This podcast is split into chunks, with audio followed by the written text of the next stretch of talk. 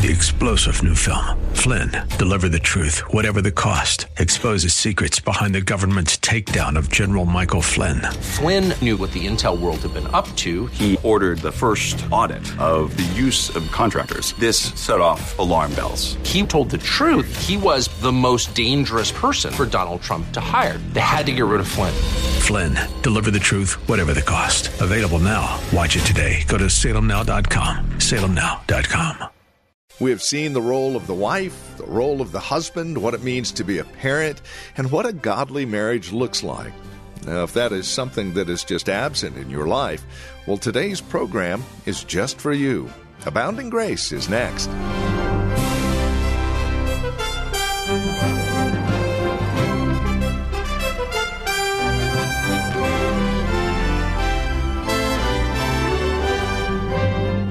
Know, it's real easy to pull out of our hats a, a series on a godly marriage and go to God's Word and say, see, this is what it looks like. Fact of the matter is, those marriages are few and far between these days. Fact is, most of us are struggling with the strife that we find within our marriage. It's far from perfect, and if we're honest, far from godly.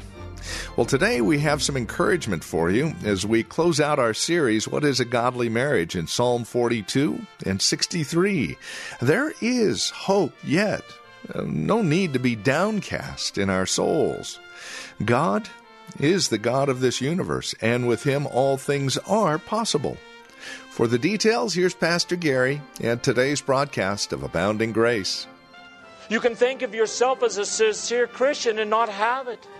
But all true believers, to some greater or lesser degree, have the same experience as the deer pants after the mountain brook. Our hearts pant for God in the Lord Jesus Christ. We long to love Him more sincerely, deeply, and intensely, to fellowship and commune with Him more intimately, to be like Him in our own character and in our own behavior. Augustine, the bishop of Hippo in the late 4th and 5th century, said once in a prayer, You have made us for yourself, and our hearts are restless until they rest in you. So I ask you, members of Reformed Heritage Church and those who may be guests with us here today, is the religion you profess one of the heart? And the emotions as well as the intellect? Or is it purely an icy, cold intellectualism? Or a painless, convenient thing? Or maybe even just a good luck charm, just in case you might need one? Have you ever personally experienced the panting of your heart for the living God like David describes it if you are a real Christian, one who has been truly indwelt by the Holy Spirit and spiritually regenerated by Him, you surely know what I'm talking about. If you're not a real Christian, you will undoubtedly not be able to relate. Because David is not merely describing the simple nagging of a guilty conscience that condemns us when we sin and constantly reminds us that we do not measure up to God's standards. For that is nothing more than the remnants of the law of God that we were subjects to before we committed cosmic treason against our Maker. Notice the intensity of David's thirst for God. All of these powerful word, verbs. As the deer pants, my heart pants. My soul thirsts for the living God. In Psalm 63, O God, thou art my God, early or earnestly will I seek thee. My flesh longeth for thee in a dry and thirsty land where no water is. Verse 8, My soul followeth hard after thee. These are the words that explain the experience of the true believer of God in Christ. He thirsts for Him, he hungers for Him, and he pants for Him. He follows hard after Him. His flesh yearns for Him. In fact, our craving for Christ is so intense that we must express it. Can't you see here the deep emotions that are feeling, filling David's soul? Thanks be to God that David didn't close up his heart to those things. Instead, he wrote about them. He couldn't hold back, beloved. He had to express them as the great songwriter that he was. His emotions were so intense that he couldn't keep them bottled up inside. He had to express them to God and to others. My soul yearns for my God. Listen to what Charles Haddon Spurgeon once said. The panting of a thirsty deer is something terrible to see. It appears to thirst all over. Every pore of its body is thirsting. It's not only its swollen tongue, its snorting nostrils, its glaring eyes, but the creature and every part in every hair thirst and pants. Unquote. On one hand, the thirsting soul can be a painful thing to observe. However, from a different perspective, it is a glorious occurrence to behold. For it is the very evidence of God at work in and amongst us. Like the wind of John in chapter 3, verse 8, the Holy Spirit of Almighty God moves us and our panting for God is like the rustling of leaves that have just been stirred by a gentle breeze. This thirst, this craving that the Christian heart has for the living God can oftentimes be unpleasant. It is usually full of anguish and pain, and it does not rest until it is satisfied in the presence of God. That's the way true love is. Marital love has a hunger and a thirst to it, it has a craving, it has a, a panting to it.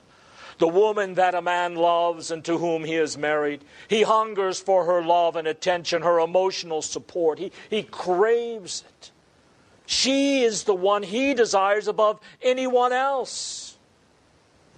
Turn, if you will, to the Song of Solomon, and here we'll see that this hungering and thirsting can be a painful thing. And I'm just going to read a couple of selected portions of the book. We'll begin with uh, chapter 1, and I'll read verses 1 through 4. The Song of Solomon, chapter 1, verses 1 through 4. The bride is here speaking of her husband, and she says, Let him kiss me with the kisses of his mouth, for thy love is better than wine. Because of the savor of thy ointments, thy name is as ointment poured forth. Therefore, do the virgins love thee. Draw me after you, and let us run together. The king hath brought me into his chamber. We will be glad and rejoice in thee. We will remember thy love more than wine. The upright love thee. You see here the hunger of the bride for her groom, uh, the church for Christ chapter 3, verses 1 through 4. The groom is away, and the bride is missing him. And she says, By night on my bed I sought him whom my soul loveth. I, I sought him, but I found him not.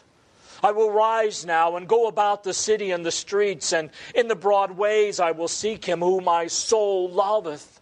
I sought him, but I found him not. The watchmen that go about the city found me, to whom I said, Saw ye he, he, him who my soul loveth? It was but a little that I passed from them, but I found him whom my soul loveth. I held him and would not let him go until I brought him into my mother's house and into the chamber of her that conceived me.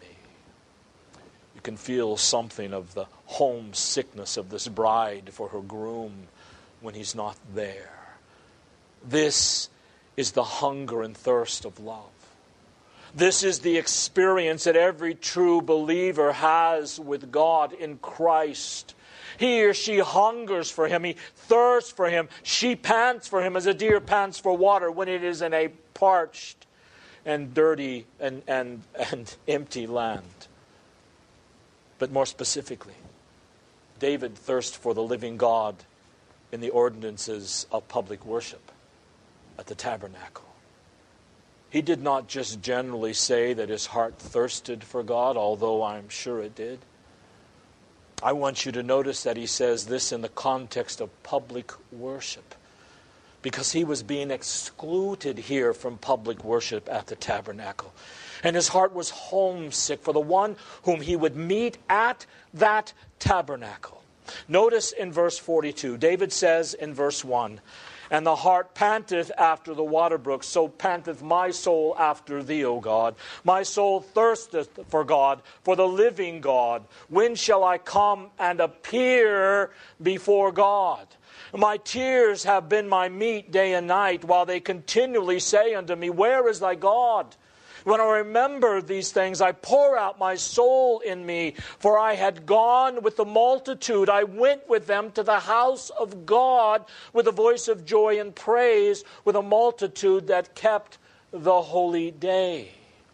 Look at Psalm 63, verses 1 and 2.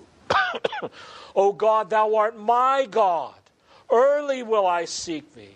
My soul thirsteth for thee, my flesh longeth for thee in a dry and thirsty land where no water is, to see thy power and thy glory, so as I have seen thee in the sanctuary. David is saying, I long, I crave, I hunger and thirst for God in his sanctuary in congregational worship. I've been in exile. I've not been allowed to participate in the congregational worship of God, and oh, how I long for those days. I long to be back in the house of God, meeting with His people, because it is in that context that my thirst is satisfied, and this hunger and craving is satisfied. In context of public worship in the sanctuary. J.A. Alexander had this to say in his commentary on Psalms. He said, debarred from public worship, David was heartsick. The enjoyment of communion with God was an urgent need of his soul. Not merely the sweetest of all luxuries, but the absolute necessity. He must have God or die of thirst.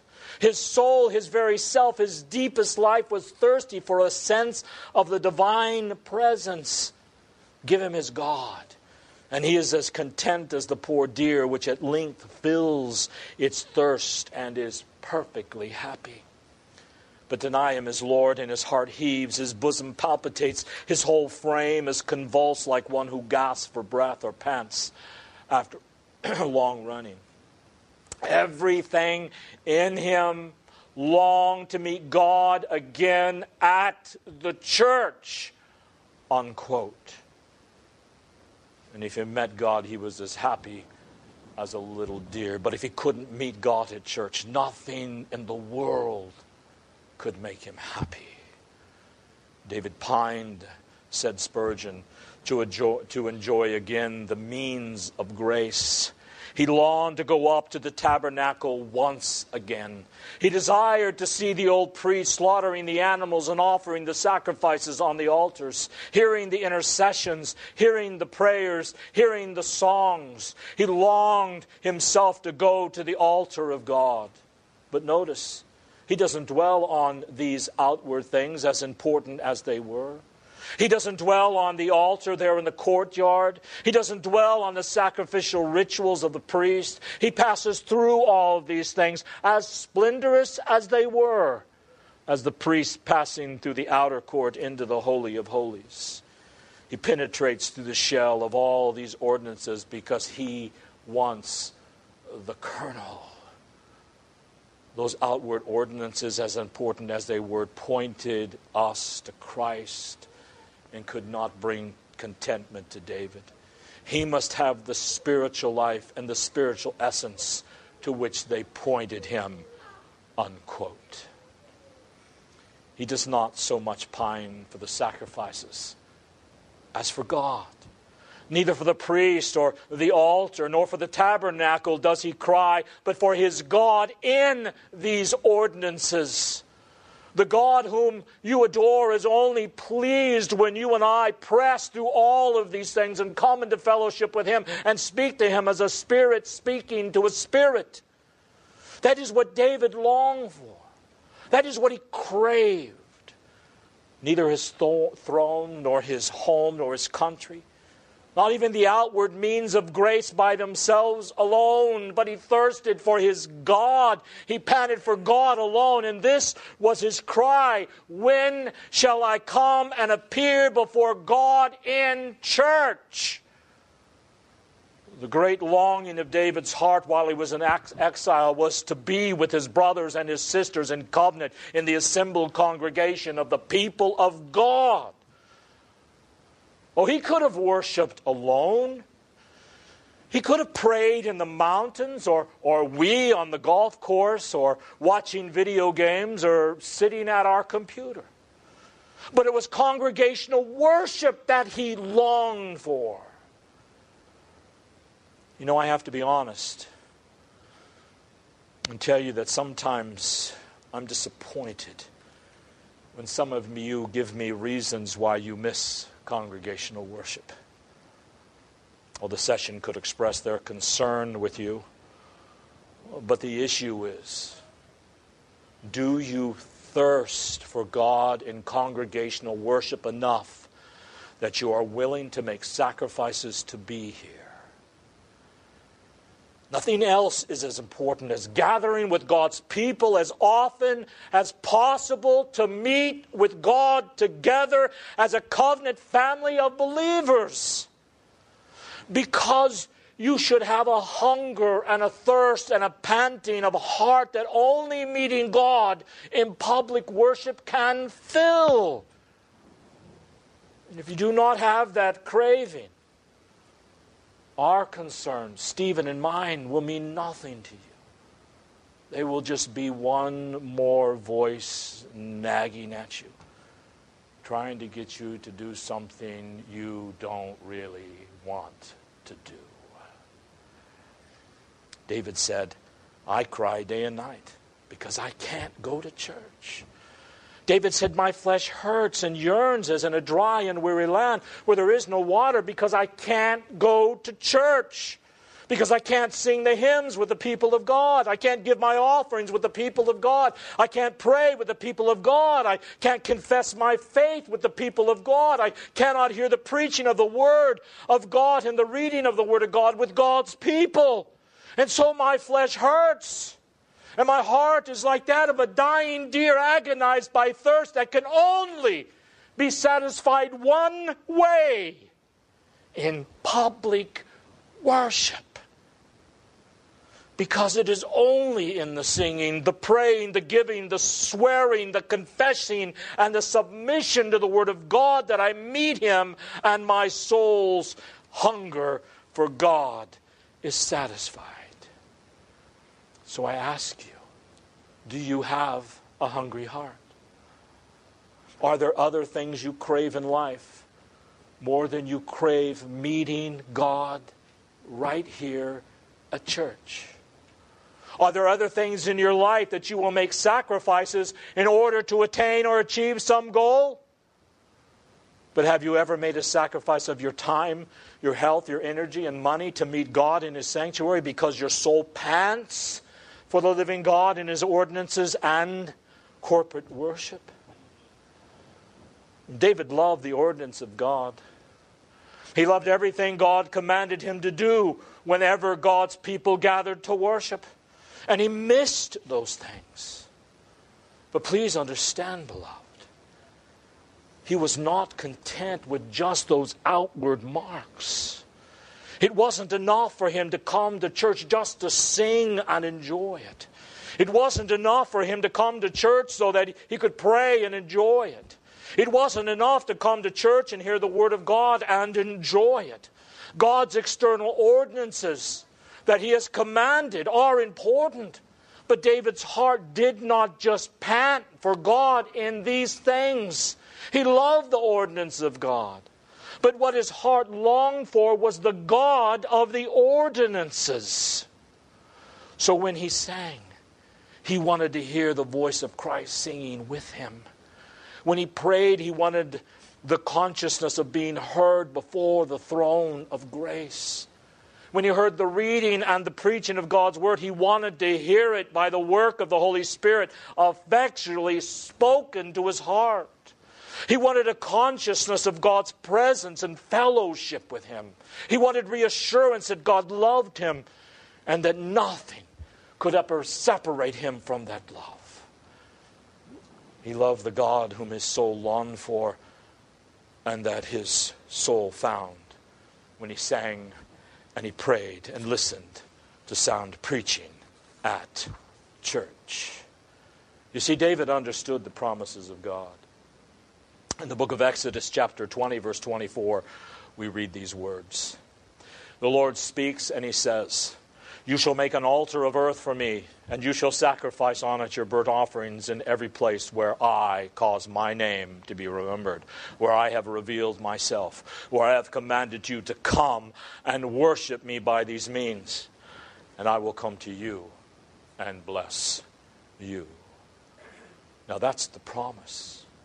If you come to church in faith, God says, I will bless you.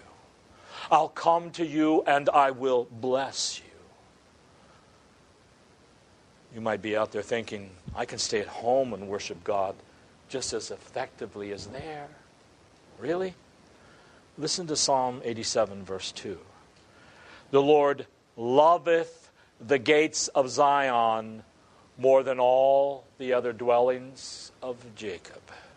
The Lord loves the gates of Zion, the gates of the temple where congregational worship took place. And he loved those gates more than all the other dwelling places in Jacob. You who are believers, God loves your dwelling place. God loves your home. God loves it when you worship Him privately and individually. God loves it when you have family worship. But God loves it even more when you meet as a congregation for Sabbath worship. Some of you may be out there silently asking the question Gary, are you saying I've got to go to church to be a good Christian? Well, beloved, if you have to ask the question, it shows you do not have a hungry heart. If you ask the question, Do I have to go to church? Or if you miss church for anything that comes along, you are displaying a heart that is not hungry to meet God on the day He has set aside for congregational worship. A person with a hungry heart doesn't ask that question. Instead, he cries, I he says, I lay awake and I cry. I love the roads that get me to church. I can hardly wait, not just to see my dear friends and not just because I love to sing, it's because I'm going to meet God there. And my heart yearns for God. So when you sing, sing by faith. Sing as if you are hungry for God. God says, I'll come to you in that singing. When you pray, you pray in faith, hunger for God.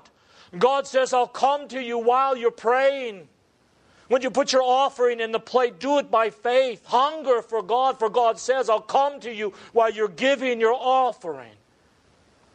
When you listen to the reading and the teachings of the Word of God, do so by faith with a hungry heart. And God says, I'll come to you while my Word is being read and while my Word is being preached. When you come to the Lord's table, come with a hungry heart. God says, I'll be with you at my table and I will fellowship with you. I'll satisfy that thirst, that thirst that nothing else in the world can satisfy. I'll quench it for you. Well, this has been Abounding Grace with our teacher and pastor Gary Wagner, the ministry of Reformed Heritage Church here in San Jose. As always, it's a delight spending time with you here in God's Word. And if today's program has been especially helpful to you, we'd love to hear about it. Would you take a moment and contact us? Let us know how the program is encouraging you in Christ. It would mean a great deal to us. From time to time, we'd like to know how the program is being used by God, and that would be a great gauge uh, for us. A quick letter or a phone call. Here's how to contact us 408 866 5607. That's our phone number 408 866 5607. Or you can write to us at PMB. That's PMB number 402 1484 Pollard Road. Los Gatos, California. The zip code is 95032. Again, that's PMB for Post Mailbox, number 402 1484 Pollard Road. Los Gatos, California, 95032 is the zip code. If you'd like to know more about Reformed Heritage Church of San Jose or Pastor Gary Wagner and Abounding Grace, you can visit our website, reformedheritage.org. That's reformedheritage.org. And leave us an email when you stop by. Let us know you paid us a visit. You're also welcome to again call. That phone number is 408 866 5607. If you'd like a copy of today's program, by the way, mention today's date when you contact us, and we'll get a copy out to you. The cost is $5. And any amount you send above and beyond cost of resource materials will go right back into the radio program. As this is a listener supported ministry, we're able to continue our daily presence here on this station as you continue to support us financially and prayerfully. We appreciate your help in this endeavor. Thank you again. For further information, reformedheritage.org or 408 866 5607. Until next time, God bless. Three star general Michael J. Flynn, head of the Pentagon Intelligence Agency, knew all the government's dirty secrets. He was one of the most respected generals in the military. Flynn knew what the intel world had been up to, he understood its funding. He ordered the first audit of the use of contractors. This set off alarm bells. The explosive new documentary, Flynn, Deliver the Truth, Whatever the Cost, uncovers the facts behind this scandal. Flynn told the truth. He was the most dangerous person for Donald Trump to hire. I find out the worst enemy that I'm going to face in my life is right here in America. They took my assessment and they wanted me to change it. And I was like, I'm not changing it. They had to get rid of Flynn. With in depth interviews, archival footage, and never before seen personal records of the man behind the headlines. I just felt like I was drowning. Flynn, deliver the truth, whatever the cost. Available now. Watch it today. Go to salemnow.com. Salemnow.com.